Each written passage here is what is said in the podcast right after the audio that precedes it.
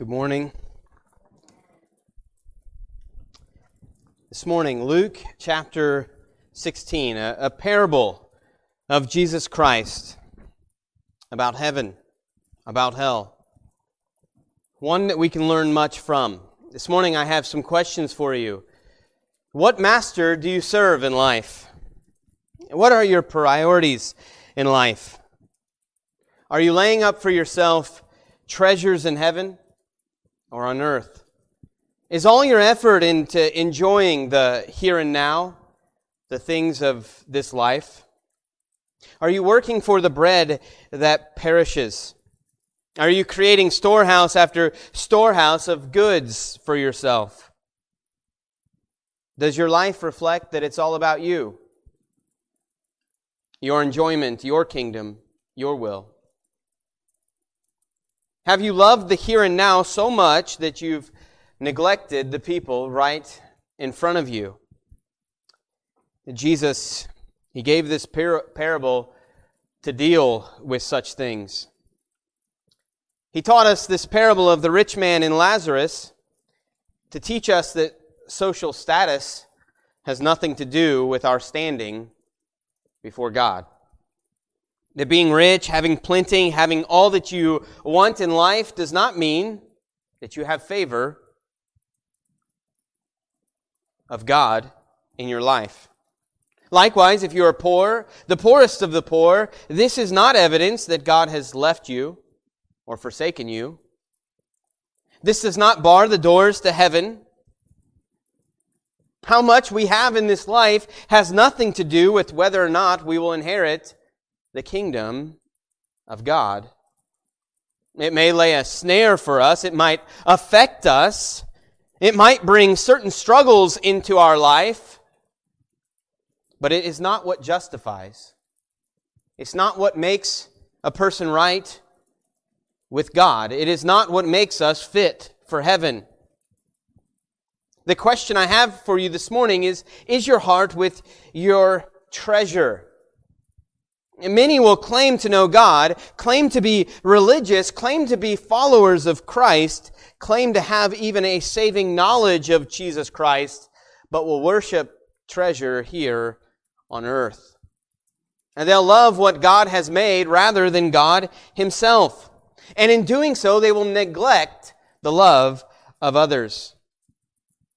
And yet, because they have plenty, because they enjoy the very best social status, they will believe that they are right with God. That God favors them over others. Many pastors in America will tell you that God wants you healthy, wealthy, and prosperous in this life. They preach that message that He never does not want that for you. That if you are loved by God, you will have plenty. That if you have the right amount of faith, if you believe it, you can have it. This parable of Jesus Christ this morning will completely obliterate such things. That teaching is a, is a false teaching. It is a teaching that is from Satan himself. It appeals to our flesh not to the things of God. It has very little to do with Scripture. And as we can see this morning, it is not always God's will for us to be healthy, wealthy, and or prosperous. This parable this morning will blow that thinking to pieces. Here you will see the poorest of the poor, the sickly, the hungry, inheriting eternal life. Received into heaven, and yet the richest, the wealthiest of men, a man who is healthy and in need of absolutely nothing in life, receiving an eternity in hell. See, this flips this thinking right on the head. 180 degrees from what is taught in so many pulpits here today. That being said, before we look at this parable, there's something that must be said. Righteousness is not found in your poverty or in your riches. We, in, we see in Scripture that there were rich people who God loved Abraham, Solomon,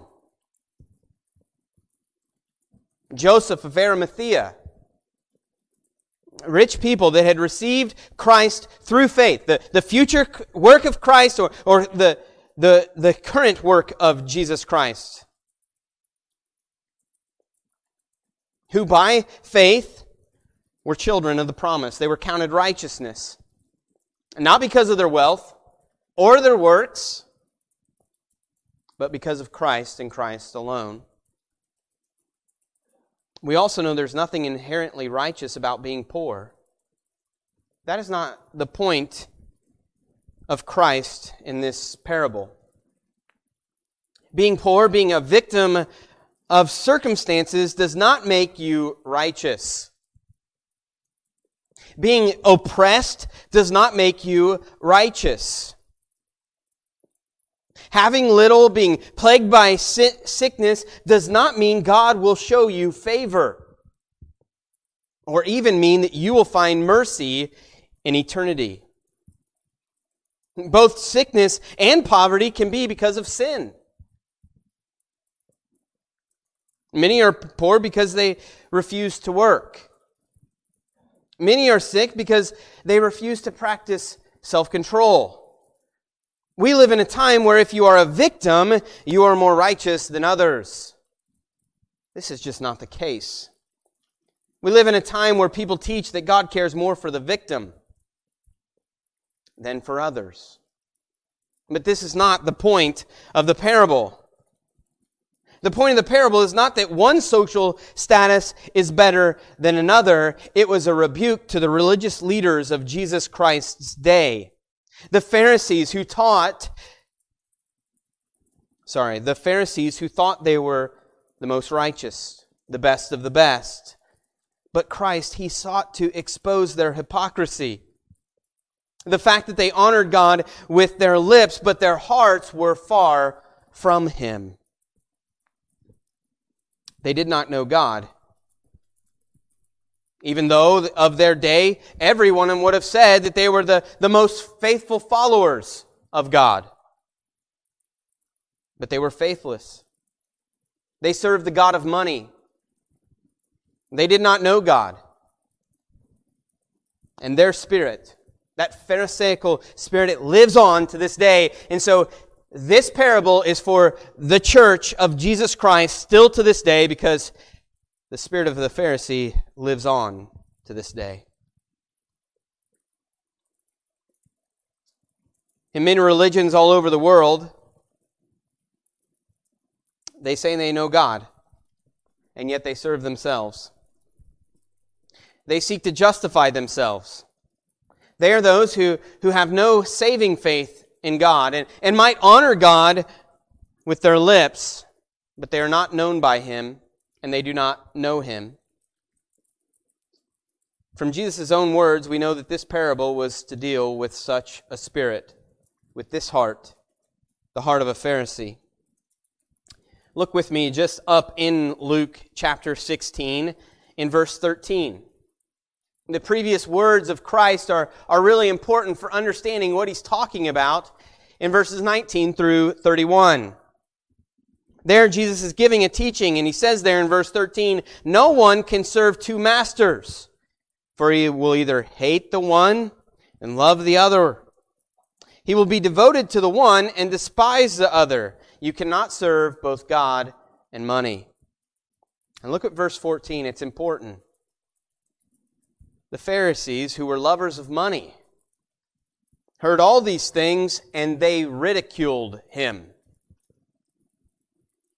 And then he said to them in verse 15, You are those who justify yourselves before men, but God knows your heart.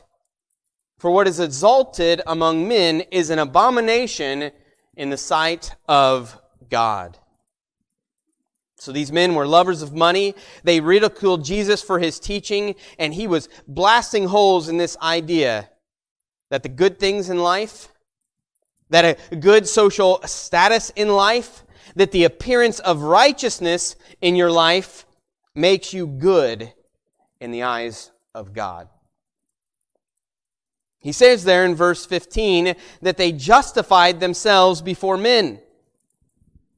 In other words, they lived lives for everyone to see. They were receiving their glory in the here and now from men. They lived their lives so that others would see how righteous they were, how good they were, how religious they were. And yet Jesus said to them, there in verse 15, he says, God knows your heart. You say you're righteous. You say you're religious. You say that you have the favor of God upon you, but God knows your heart. And the heart of the Pharisee was far from God. And what they longed for, that praise of men, the, the, the being righteous in the eyes of others, what does Jesus say? It is an abomination in the sight of God. This is exactly the, the abomination that this parable is seeking to deal with. This self justifying, self reliant spirit that thinks that, that because they have plenty in life, they're better than other people and that they've received the favor of God, and yet at the same time their hearts are far from God. This idea that the appearance of righteousness makes you good in the eyes of God. And Jesus now gives a parable in Luke chapter 16 to show this truth. That the best of the best, the richest you can imagine, the one who has their, their best life now, can be very, very far from God, can be nowhere close to a, a right relationship with Him, and can inherit eternal hell rather than eternal life.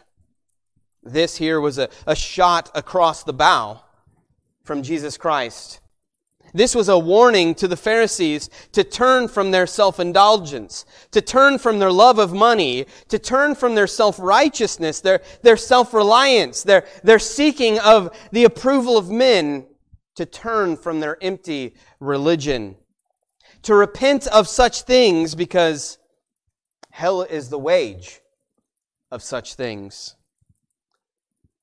And today, hear me, Christ has the same call for us in this parable. To forsake empty religion because it's worthless in the eyes of God. Forsake looking righteous for all to see because it's an abomination before God. Repent of your self righteousness because you are not righteous, as scriptures say. None are good.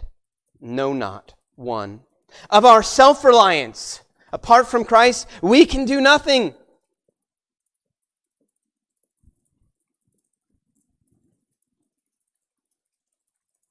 Repent this morning of looking from glory that comes from man and not glorifying God with your life. This type of religion, it always leads to contempt for other people. It always leads to the heart of partiality. The more righteous you believe you are, the more things you have in life, the more you will look down on those who do not. And if you have no love for God in your heart, ultimately that will lead to no love for others in your life. We see this de- depicted dramatically in this parable of the rich man and Lazarus. And I hope this morning you learn what Jesus is saying through this parable. It is dramatic in the sense that the richest guys that, this is the richest of rich and the poorest of poor, and it would have been completely contrary to the thinking of those who heard it. Let's look at verse 19. In verse 19, it says there, there is a certain rich man who was clothed in purple and fine linen, and he fared sumptuously every day. So, clothed in purple, a very rare fabric, a rare color. It was difficult to, to make, and, and this is saying he daily wore this.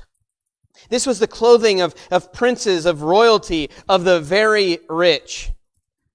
Not only did Jesus let you know that he was rich because of his attire, fine linen and purple clothing, but also he feasted sumptuously. And this wasn't on a one day of the week occasion. This was every single day. Jesus is letting you know that this man, this rich man, he had the very best food, the very best drinks, the very best clothing, the very best of life every single day of his life.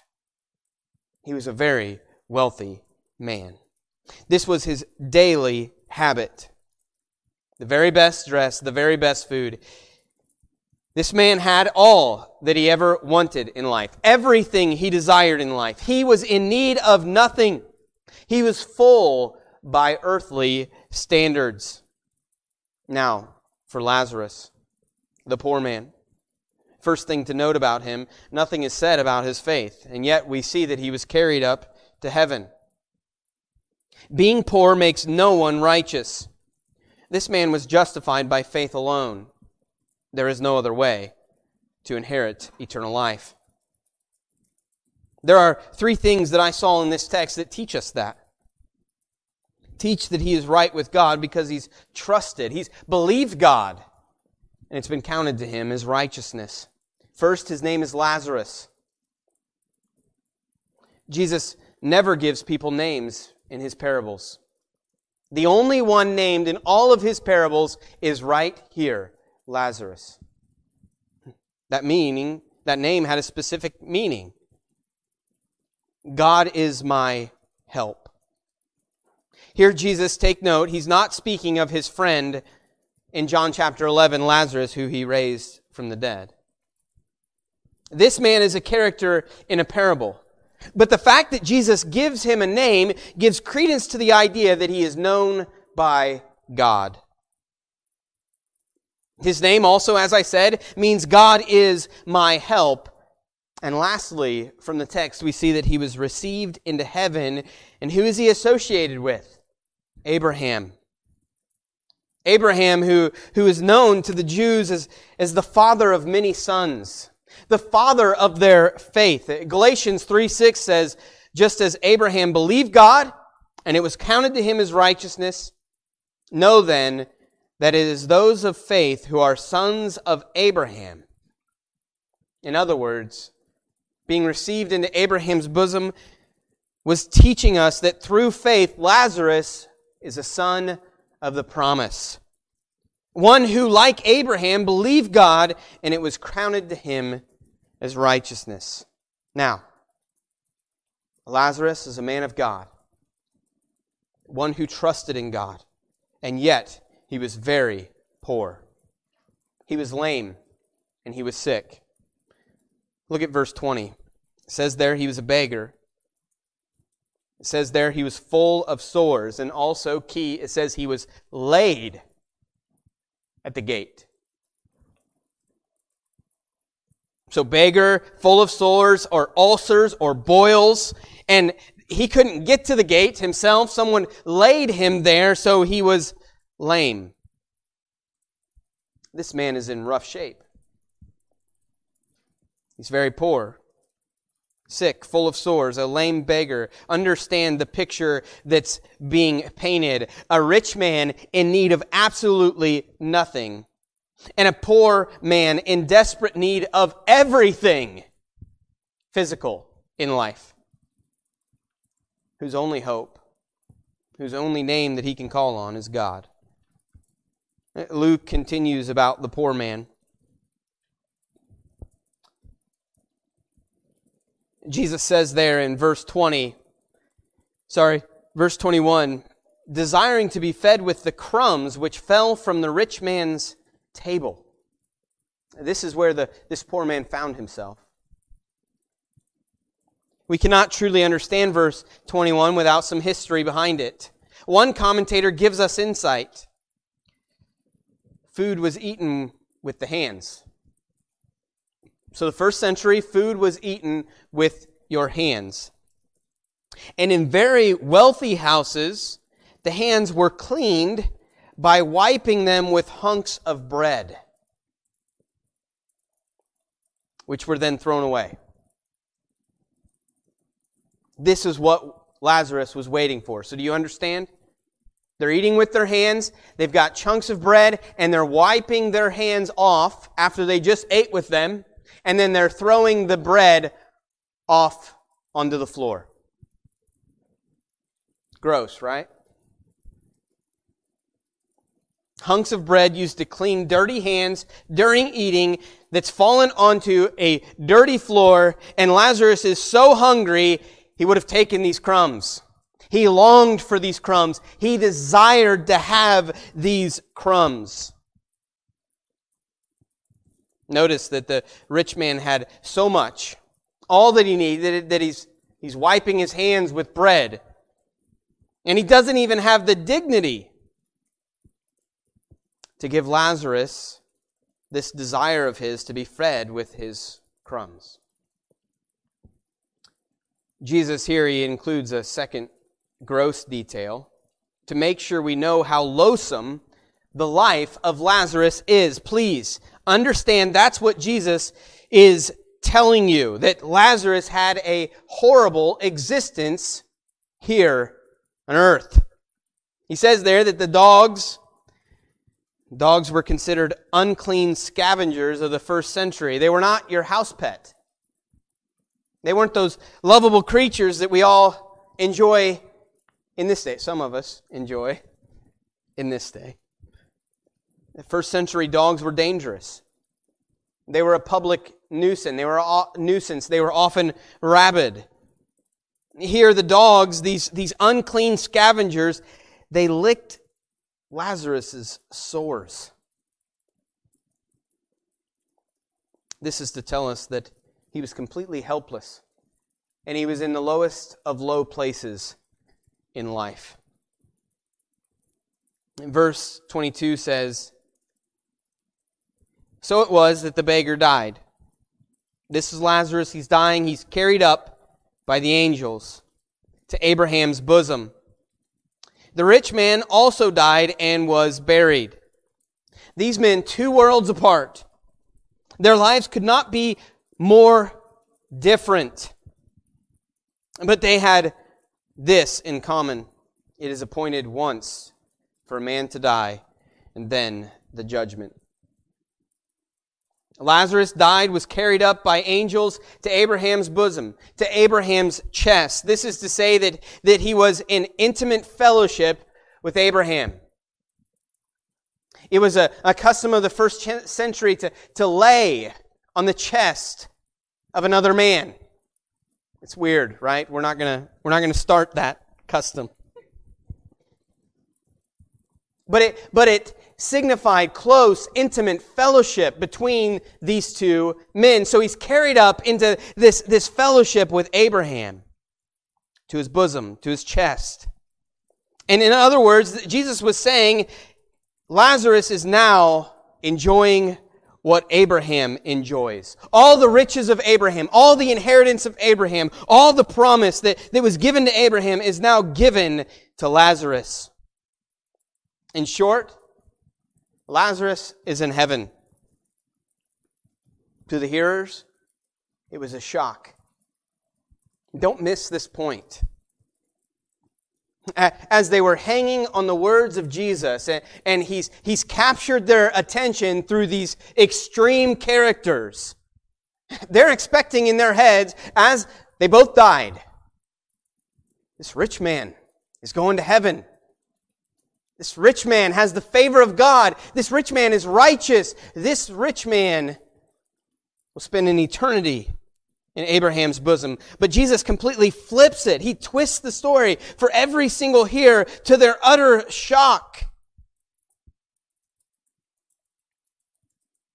It's the poor man that receives eternal life. Now, what would they be thinking? Maybe we can relate to some of their thinking. Maybe you have done some of this type of thinking. God must be angry with him because he's so poor. God must be angry with him to give him such a wretched life. He must have been the greatest sinner in Jerusalem to receive such a miserable existence. His sickness must be because of his sin. His poverty must be because of his sin. Someone in his family has cursed him because of how horrible his existence is. He must have been the worst of the worst. That's what was going through their mind. Most likely, but, but Jesus, he, he gives these extremes to illustrate this strong point that the lowliest, that the worst of the worst, that the least of these, the least here on earth, the most despised, the most disregarded, the largest outcast, the poorest of the poor, the sickest of the sick, they can inherit eternal life. And not only that, he's right there with Abraham. This isn't some far off, distant corner of heaven. This is God bestowing on him all the riches of his beloved Abraham. Lazarus in the company the father of their faith, Abraham. In the closest possible fellowship you could get, Abraham's bosom. To the hearer, what are they asking? How can this be? It's because heaven is a matter of faith. It's a matter of trust in God. It's a matter of a heart that loves God. This is what matters. A heart that has one master.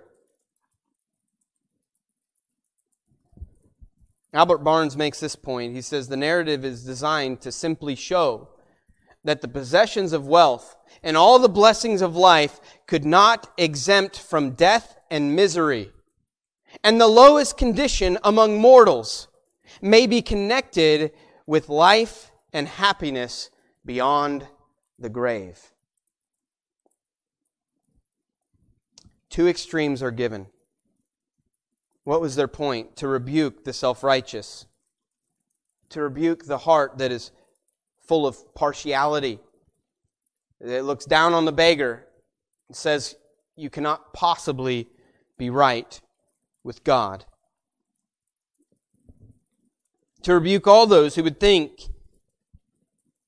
that you are too poor, too sick to receive the favor of God. There has to be something wrong with them because they're poor. There has to be some horrendous sin in their life because they are sick. They must lack true faith because they have nothing in this life. If they had faith, they'd have more. This is the rebuke that Christ is giving through this teaching. Lazarus, the poorest of poor, he goes to heaven. But what does it say for the rich man? Again, this would come as an utter shock to the hearers. Everything was about social status in the first century. The richer you were, the more righteous you were. The Pharisees were lovers of money. They, they used their, their religious standing, they used their, their theology, they used everything for their own gain for filthy lucre. And they were known as the most righteous. And so, to the hearers, what happens to the rich man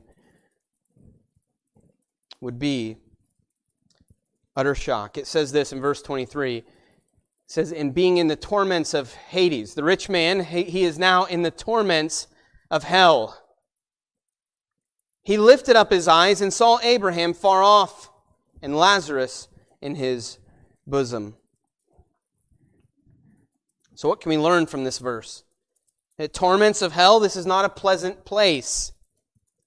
He does not want to be there. All those nice things of his life, those earthly treasures, they're all gone.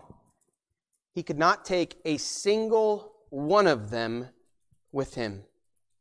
None of the good of this world, none of his wealth of this life was there. Why? Because that's all connected to God. That's all from the Father of lights, who, who every good and perfect gift comes from. Those are gifts from the Creator. Those gifts that he neglected. Those gifts that he did not give God his rightful honor, glory, and praise for. In hell, all is left is torments. Notice what's missing from this text. There's no holding place. There's no purgatory. One, Lazarus departs and angels carry him into the presence of the Lord. The other breathes his last. No hope of purgatory, no hope of getting out, but what does he find? The torments of hell. And what are the torments? Uh, utter darkness, flames. Jesus said, weeping and gnashing of he- teeth.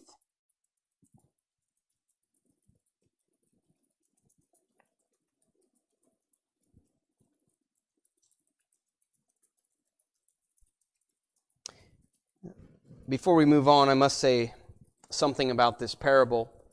Uh, Jesus is teaching us through this parable, and it must not be taken too literal.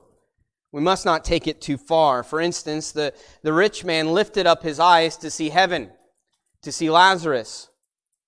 And we will see a conversation between Abraham and the rich man, rich man. We must ask the question, will this be true of heaven? I think not. This is an illustration. John MacArthur, he makes this point for us. He says this People in hell can't see people in heaven. But for the sake of illustration, the tormented rich man in this story allowed to look out of hell into heaven across the impassable gulf for the sake of the point. Though in reality, souls in hell have no access to heaven and souls in heaven have no intrusion from the eyes of those in hell. It is purely a parable, but for the sake of illustration, to help us understand he, that he understands what's going through. Sorry, let me read that again. But for the sake of illustration, to help us understand that he understands what's going through, he is allowed in the story to understand what Lazarus is experiencing, and he cried out and said, Father Abraham, have mercy on me. And there is a point from this parable, and we must not take it for, through too far, but let's move on. In verse 24, the rich man, he, he cries out to Abraham. He pleads with Abraham, and he says this, Father Abraham, have mercy on me. Send Lazarus that he may dip the tip of his finger in water and cool my tongue, for I am tormented in this flame. The fact that he knew him as Father Abraham is teaching us something. This rich man was a Jew. He says, Father Abraham. He's telling us that this man knew the truth of God's word. He understand that there, there was a, he understood there was a promise a promise that was be, to be trusted in, a promise that was to be lived for. The things of God were not foreign to this rich man. He was most likely religious. He most likely went to synagogue on the Sabbath day. He knew the way. But having much treasure in his life, his treasure had his heart. This is where his allegiance of his life was. This is where his treasure was. He knew the way, but he rejected it for the pleasures of temporary life. Now, facing the torments of hell, Jesus gives us an image here of what it will be like. The rich man facing the torments of hell, he, he desires relief. We're going to see there's regret in his, in his language. But there is no relief. There is no rest. The unbearable burdens that are, are swirling around in his mind are there for eternity. ever aware of what he has rejected in this life, of the choices that he has made, of the utter anguish of his soul, to which there is no relief. There is no quenching. There's nothing to satisfy that dry, thirsty world of the damned. To Abraham, the rich man, he begged for just one drop of cool water on his tongue. This was Christ uh, giving us a, a, a, metaphor of an image of the anguish of hell and the desperate desire for relief. Can we even take it in this morning?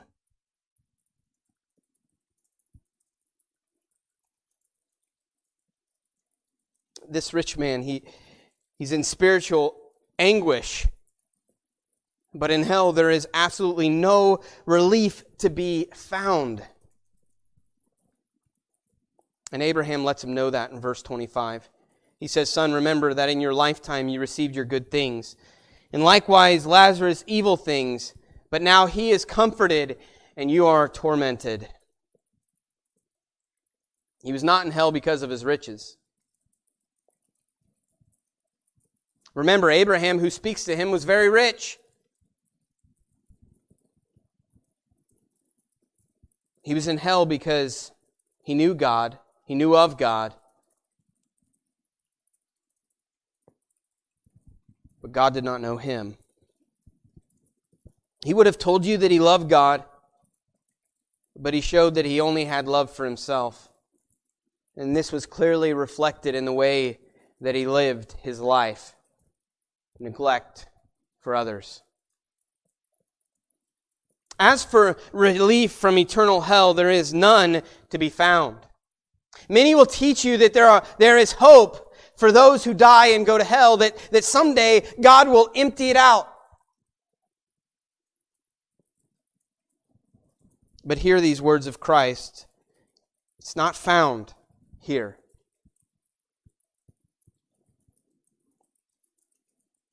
There is no relief.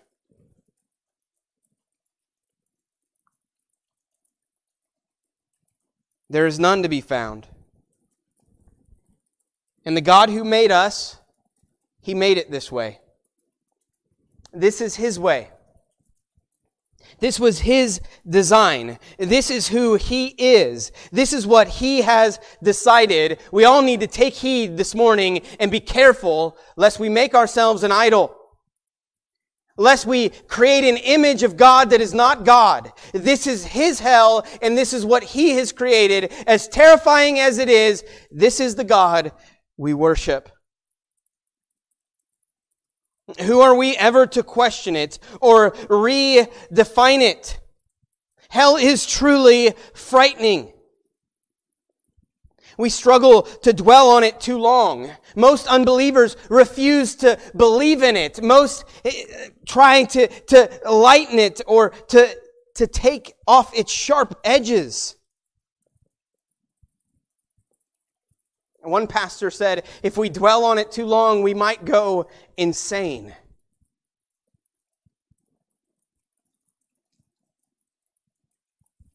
We can barely take it in to our feeble minds. Hell is what it is. Hear me this morning because God is perfect, because God is holy, because God is unlike you. And it's because this is true of God Hell can be nothing less than it is. And to water it down or to change it is to give people a false hope. Anything other than what hell is, is to give people a false hope. Well, someday God will annihilate you. That's a false hope. Someday you, yeah, you'll go there and suffer for a while, but He'll let you out someday. That's a false hope. There's purgatory. You'll work off your debt and you'll get to heaven. That's a false hope. This is telling us there is no relief in hell. There is no escape in hell. It is eternal and it is horrible and it is terrifying and there is no second chance after you breathe your last. You desperately need the one way to heaven, Jesus Christ. Because there is no way to be redeemed once you take your last breath. Because that one drop of water You will long for it for eternity, but you will never, ever find it. And that is the terrifying reality of what Jesus is teaching us in these verses.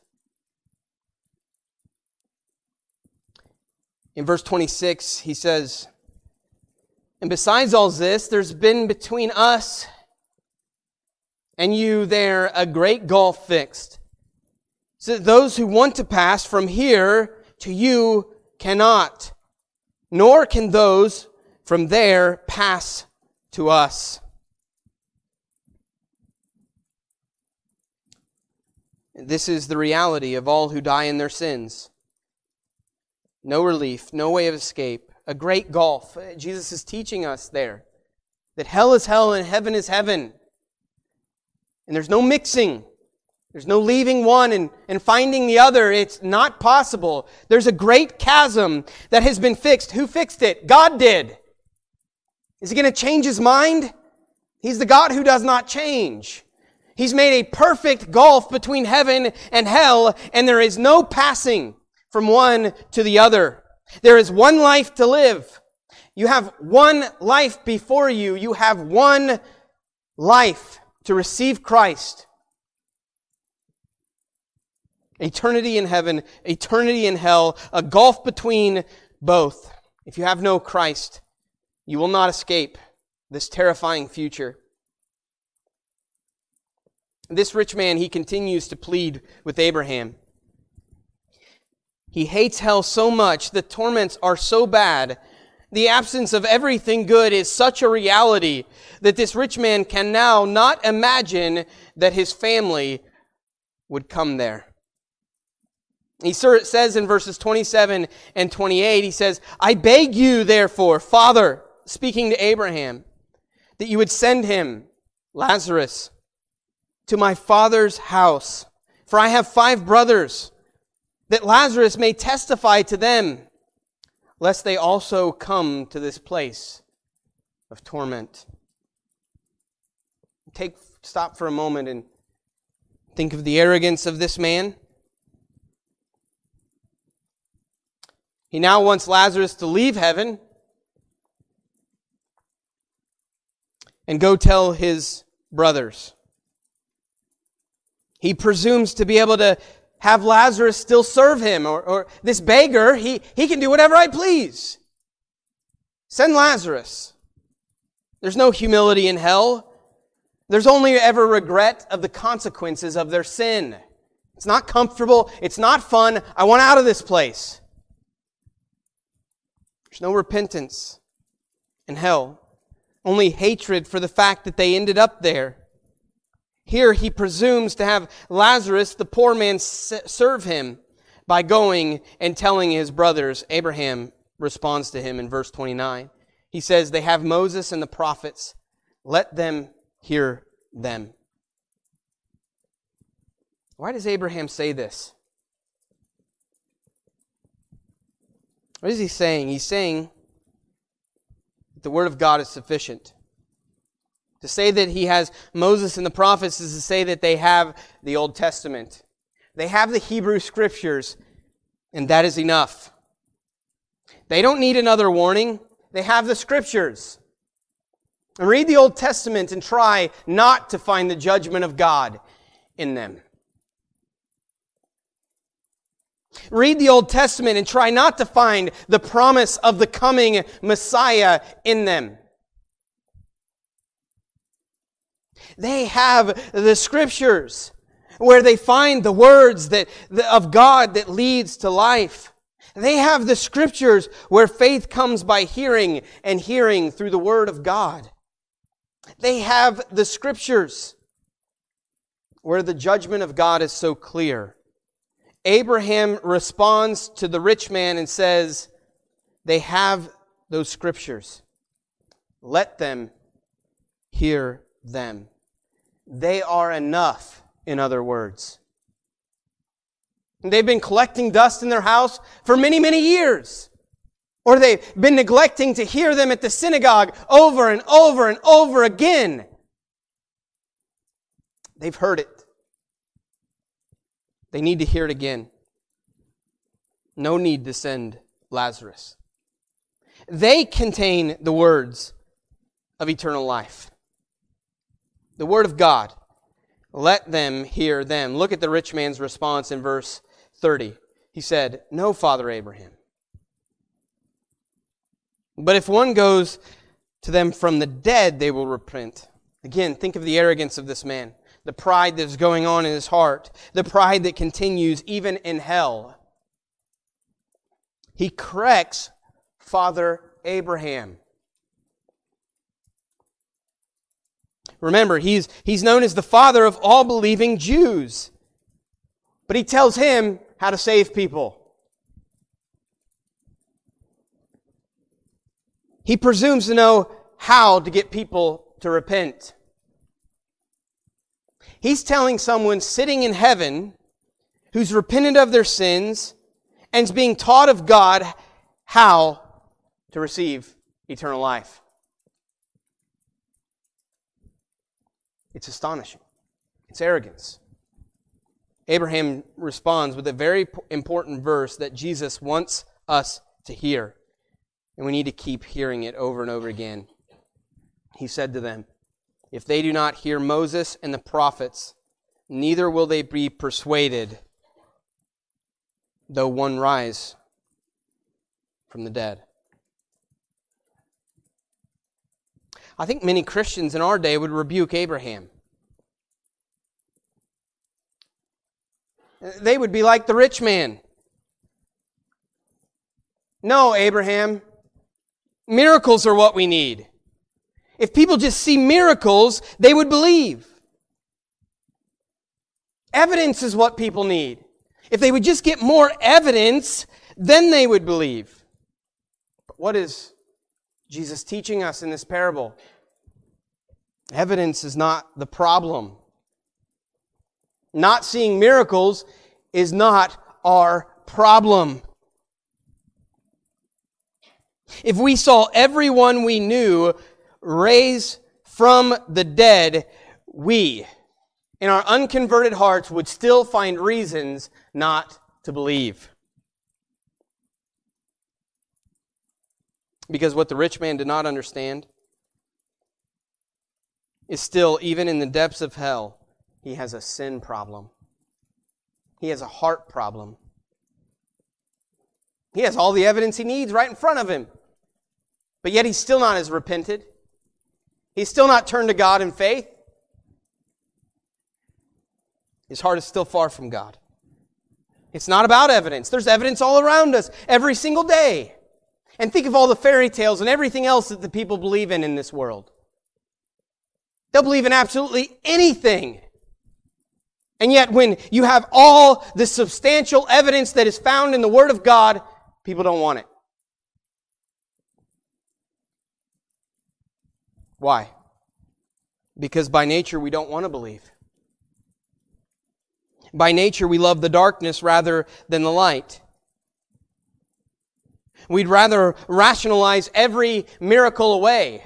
Maybe they'd be astonished for a minute, but soon they would talk themselves out of why they needed to believe in that miracle in the first place.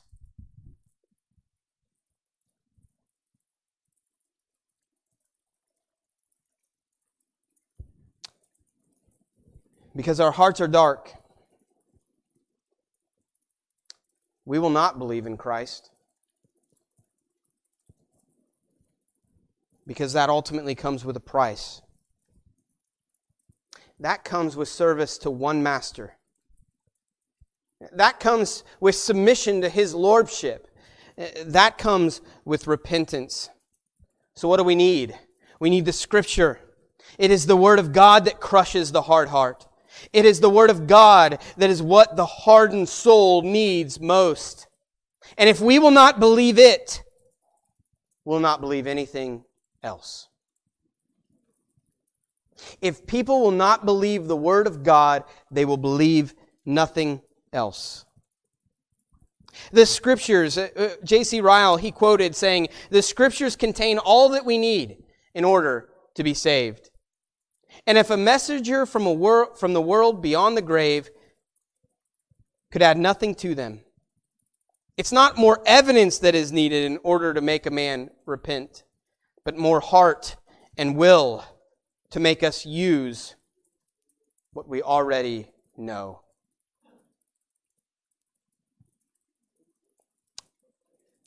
We don't have an evidence problem.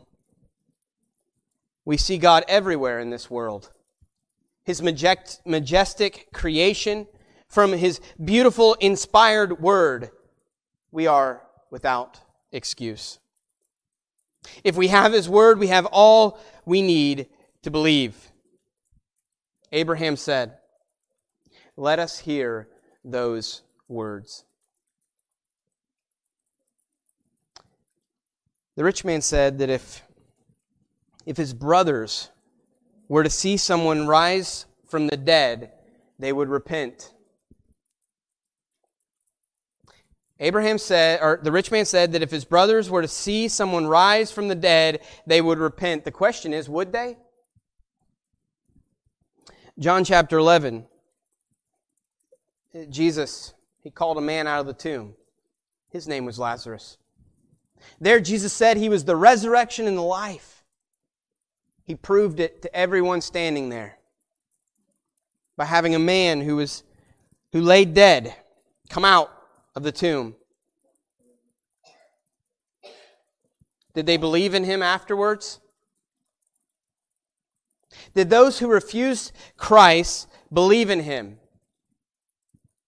No, what did they do? They sought to kill Lazarus. Let's kill the man that he raised from the dead.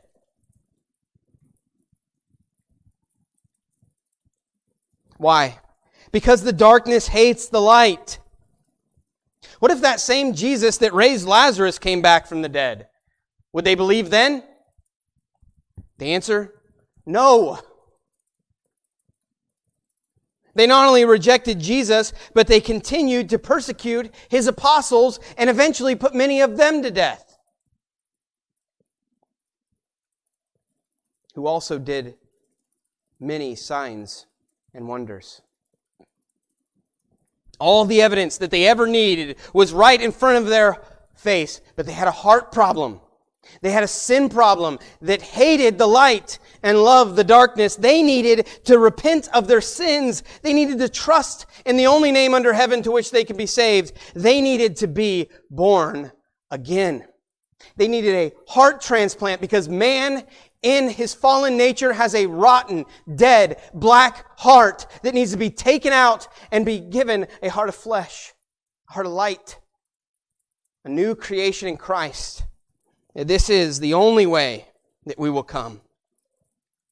And the message for, from Christ this morning, whether you are rich or poor, you need to come to Him in humble repentance, trusting in His gospel to save you.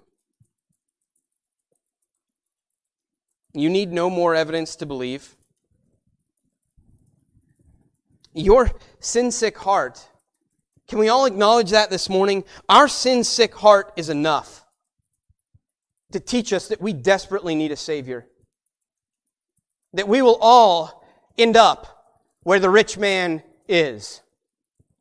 Because day and night our hearts are selfish. Day and night they, they always love the darkness rather than the light. Day and night they long for the things of this world rather than the glorious God of all creation. Is it not evidence of enough, enough, that because our hearts are desperately sick, that we need a Savior? That we need a crucified Christ that we need a Jesus who died in the place of wretched sinners. A Jesus who took this unimaginable hell on his shoulders. As we finish this morning, this sermon this morning, please do not neglect what Jesus has done on that cross. The eternal torments this no escape, no relief, no rest. The eternal gulf that was fixed, bridged by, by the God man Jesus Christ who, who suffered in your stead. This was your lot. To have no relief for all of eternity. But a blessed Savior bled and died in your place. One who would not have escaped the wrath of God, who would not escape this hell for an eternity, but because of this beautiful Savior of ours who faced his, who put his face like flint to a cross where he would endure the justice of God in your place, you now can be in Abraham's bosom for all of eternity. And it is a glorious future. It is a glorious hope. And this morning, as we hear it, how dare we not serve him with our all of our lives? We cannot serve two masters.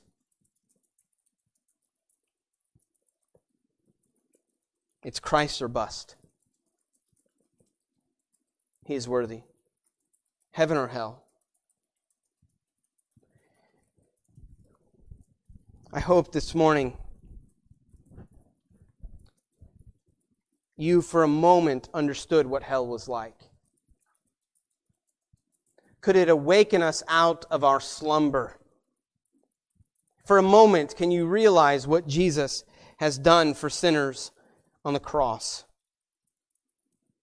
R.C. Sproul said if we knew the realities of hell, we would crawl through glass to get to Jesus Christ.